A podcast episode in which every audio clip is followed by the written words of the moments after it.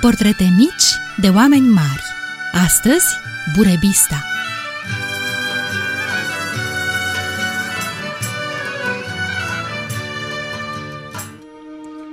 Bun găsit, dragi prieteni!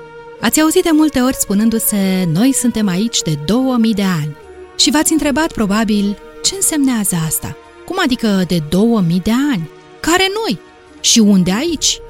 Iată de ce vă invităm la o călătorie pe urmele strămoșilor noștri. Și vom porni de la primul rege, care a reușit să unească neamurile certărețe ale dacilor, geților și tracilor într-o singură voință și într-o singură credință. Marele rege Burebista. Burebista este fiul al regelui care avea capitala la Argedava, astăzi localitatea Popești, în județul Giurgiu, pe malul drept al râului Argeș, în jurul anului 110 înainte de Hristos. Asta înseamnă acum mai bine de 2100 de ani. Dacogeții locuiau pe actualul teritoriu al României, vorbeau aceeași limbă, aveau aceleași obiceiuri, credeau în nemurire și erau cei mai viteji și mai drepți dintre traci. Burebista, al cărui nume înseamnă bărbat puternic, așa cum nu au mai fost, era un geniu militar și un extraordinar cunoscător al caracterului uman, cu statură puternică și robustă, de mare luptător. Unirea tuturor getodacilor a transformat neamul getic într-o mare putere europeană, făcând din Burebista cel din tâi și cel mai mare rege dintre cei ce au domnit cândva peste Tracia, stăpân al ambelor maluri ale Dunării, pe aproape întreg cursul acesteia, Marea forță pe care neamul getic a pus-o în slujba regelui, o armată de 200 de mii de bărbați, i-a permis acestuia să pornească lupta împotriva celților și să-i alunge din Dacia, ajungând astfel vecin cu neamurile germanice de sub conducerea lui Ariovist.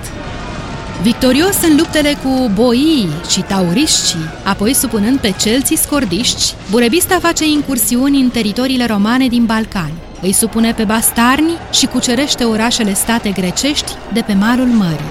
Iar dacă armata lui Cezar ar fi ajuns în vremea aceea să dea piept cu oștile de neînvins ale lui Burebista, alta ar fi fost soarta viitorului stăpân al Romei. Getodacii erau uniți de Burebista sub un singur standard, balaurul cu cap de lup, cu gura deschisă, fixat cu gâtul într-o prăjină, făcut din bronz sau argint, iar coada din stofă. Printr-un ingenios sistem interior, standardul DAC făcea să se audă sub acțiunea curenților de aer un șuierat puternic, ce avea ca efect îmbărbătarea oștenilor proprii și panicarea celor inamici și, în plus, inducea o stare de nervozitate cailor, care nu-l mai auziseră. Draco, acesta era numele standardului DAC și avea trei culori, roșu, galben și albastru. De ce? Pentru că dacii se considerau fii ai luminii, iar cele trei culori semnificau ziua în întregul ei. Roșu era dimineața, galben amiaza și albastru amurgul. Dar mai presus de toate, ceea ce îi unea pe getodaci era credința în nemurire și într-un singur zeu, Zamolxe. De aceea, în toate luptele sale, Burebista a fost sprijinit de marele preot Deceneu, colaboratorul și sfetnicul său cel mai apropiat. În perioada de glorie a Daciei sub Marele Rege Burebista, în Italia, Spartacus, hotărând să devină liber, evadează împreună cu 70 de tovarăși din școala de gladiatori din Capua, organizează o armată de 60.000 de oameni și pornește o răscoală a sclavilor, înfrântă de Crasus, Luculus și Pompei, Cezar cucerește Galia, adică nordul Italiei, Franța, Belgia și părți din Elveția, Olanda și Germania. După ce a ocupat întreaga Italie, Senatul l-a numit pe Cezar dictator pe termen nelimitat, tribun pe viață și cenzor.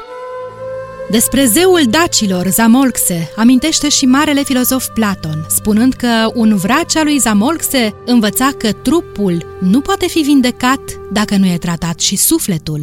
De aceea, preotul lui Burebista, Deceneu, a impus poporului sobrietatea și cumpătarea, ascultarea de porunci ca efect al educației prin dreptate.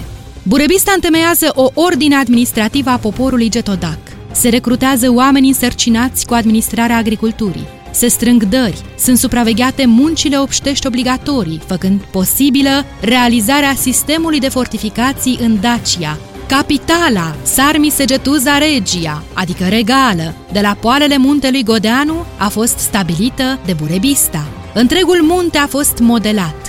În jurul Sarmisegetuzei, în cercuri concentrice, o mulțime de alte cetăți străjuiau accesul spre capitală într-un sistem de fortificații unic în antichitate.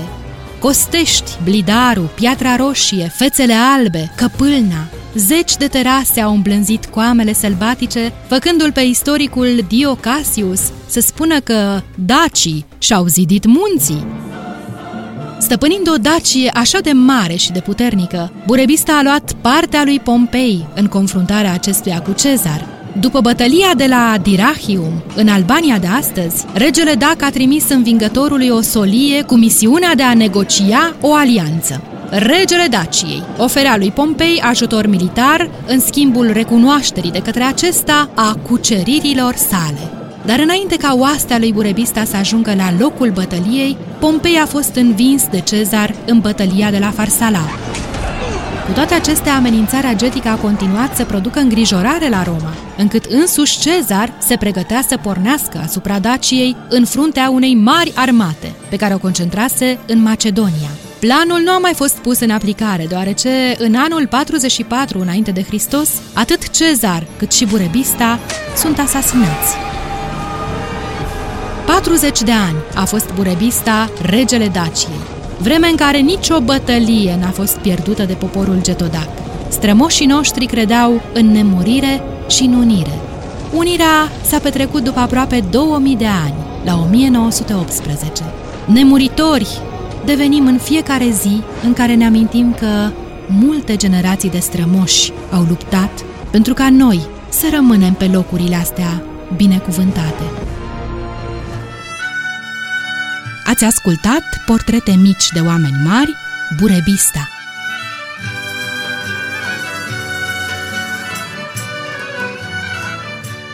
au adunat toate acestea privind prin sufletul timpului cu dragoste și bucurie ale voastre prietene Lelia și Dana.